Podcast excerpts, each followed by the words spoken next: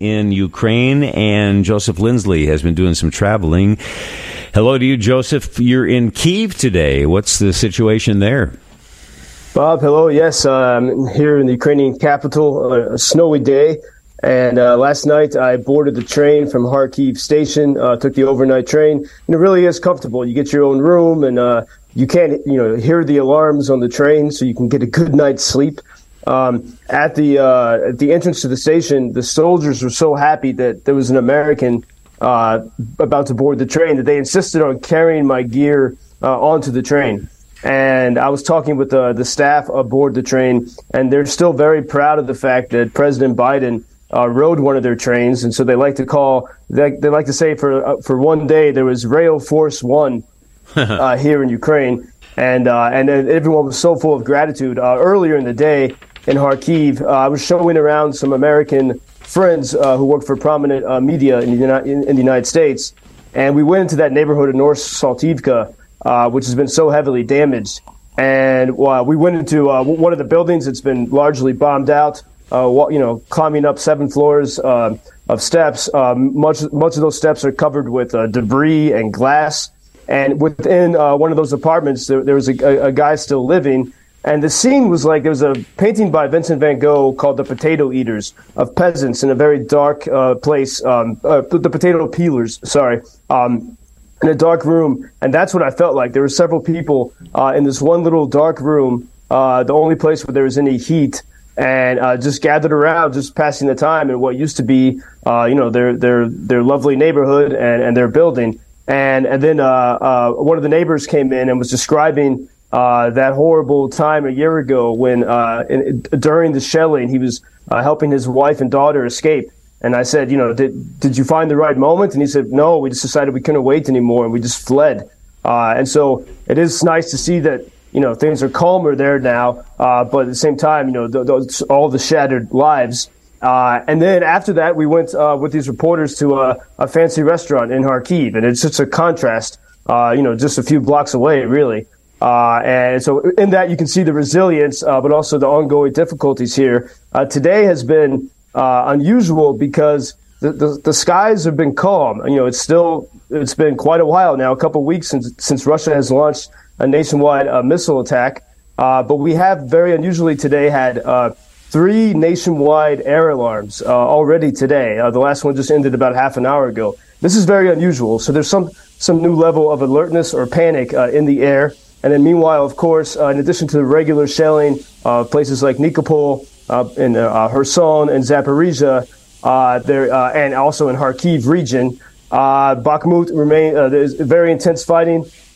some reports say in five different directions, and there is a we're trying to figure out if Ukraine is maybe gathering reinforcements in in surrounding towns and trying to reinforce Bakhmut. Uh, there's some idea that that might be happening, but it still is difficult to know what exactly is going on. And amid all this, I think one of the big topics here in Ukraine, uh, there was a, a, video that has been circulating of a Ukrainian soldier who was a, a POW uh, held by the Russians, held by the Wagner Group. His name was Tim- Timothy Shadura.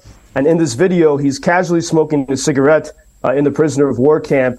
And uh, the, the Russians are filming him. And he says very calmly, Slava Ukraini and then in the next scene they shoot him, uh, hmm. which it seems like it was quite he did uh, you know quite unexpected, and, and they killed him. Uh, and so once again we see this. You know, Russians try to share this as a sign of why everyone should be afraid of them, but more and more it shows people why they can't. You know, the civilized world cannot let Russia win. Mm, terrible. And when I hear you say you were on the train and uh, you enjoyed the fact that you can't hear the alarms while you're on the train, I'm thinking that if that's me, I'm more nervous than ever because I don't know if there's an alarm going off. How do you do that?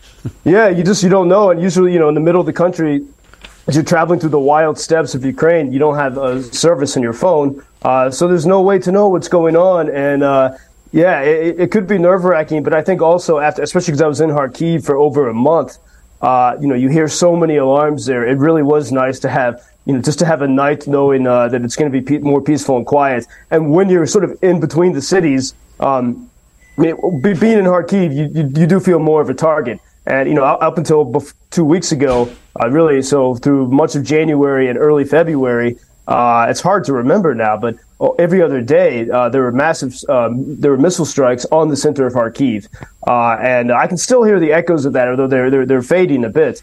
Uh, it was a very intense period, and now we have this strange time of calm. And so, when you have some calm, you seize the opportunity to to get some rest. I guess so. You'll enjoy this email from one of our listeners. Hi, Bob and Joe. Thanks for your continued reporting on Ukraine. Since I have some firsthand knowledge of the situation, I can tell you that Joseph's commentary regarding Bakhmut was spot on. I just returned from London we were there when President Biden made his surprise visit to Kiev. I can tell you that the support for Ukraine is substantial in London. Many Ukrainian flags fly in London, including over official UK buildings.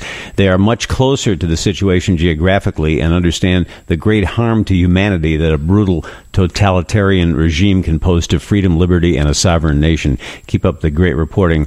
John Russert from Chicago, and you've you've mentioned uh, England a few times uh, when you talk about uh, what could happen if if the Russians aren't stopped here. Yeah, well, thank you, John, for, for that letter. Uh, actually, uh, the UK uh, has originally they were going to send, I think it was 14 of their um, top tanks to Ukraine. They've doubled that number now to 28, and so they're they're actually you know increasing support. Uh, and uh, a lot of this is you know Boris Johnson when he was prime minister was one of the first. I think the, probably the first high stature uh, global leader to come to Ukraine, and so you, the, uh, the UK has been uh, a key part of this. And incidentally. Uh, before before Fe- the February 24th invasion a year ago, for the preceding three years, the leading foreign cadet at uh, the Royal Military Academy at uh, San- Sandringhurst, I think is the name, uh, was a Ukrainian. Uh, hmm. For, for during, uh, going back to 2019. Uh, so, um, incidentally, Ukraine, the Brits were re- recognizing and respecting Ukrainian warriorship, and, and, and, the, and Ukrainians were getting training from the Brits. And so there is this, this deep connection. Here, here's another message I want to share with you. It was a text. I found it interesting uh, with a friend of mine who just got back from spending two months in Thailand and Cambodia and Vietnam to make mention that those countries are full of Russians who left Russia waiting for the war to be over. He spent last year in the same countries for the same amount of time and said uh, there were not any Russians that he can remember like he saw a year later, all younger people. Interesting, isn't it?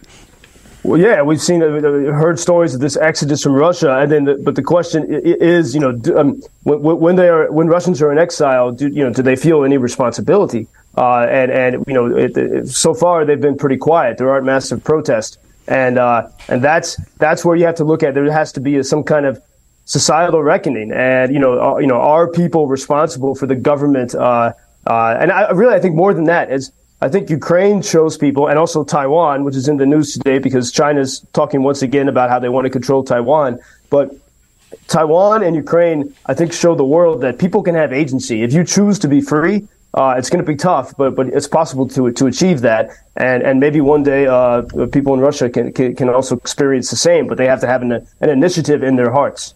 Mm-hmm. Joseph, is there a feeling there in Kiev that uh, since the Russians failed, and it's uh, been widely talked about how uh, Putin thought he could uh, get that city uh, quickly, now that that hasn't happened, is there a general sense that uh, you're safe there in Kiev now? It feels very different from Kharkiv. Uh, you know, Kharkiv feels much more like a city at war because you can see the damage everywhere. Uh, you see more military presence. Uh, it's full of volunteers from all over the world. You see license plates from all over the world and very beat up vehicles that have recently been in Bakhmut or Kupiansk.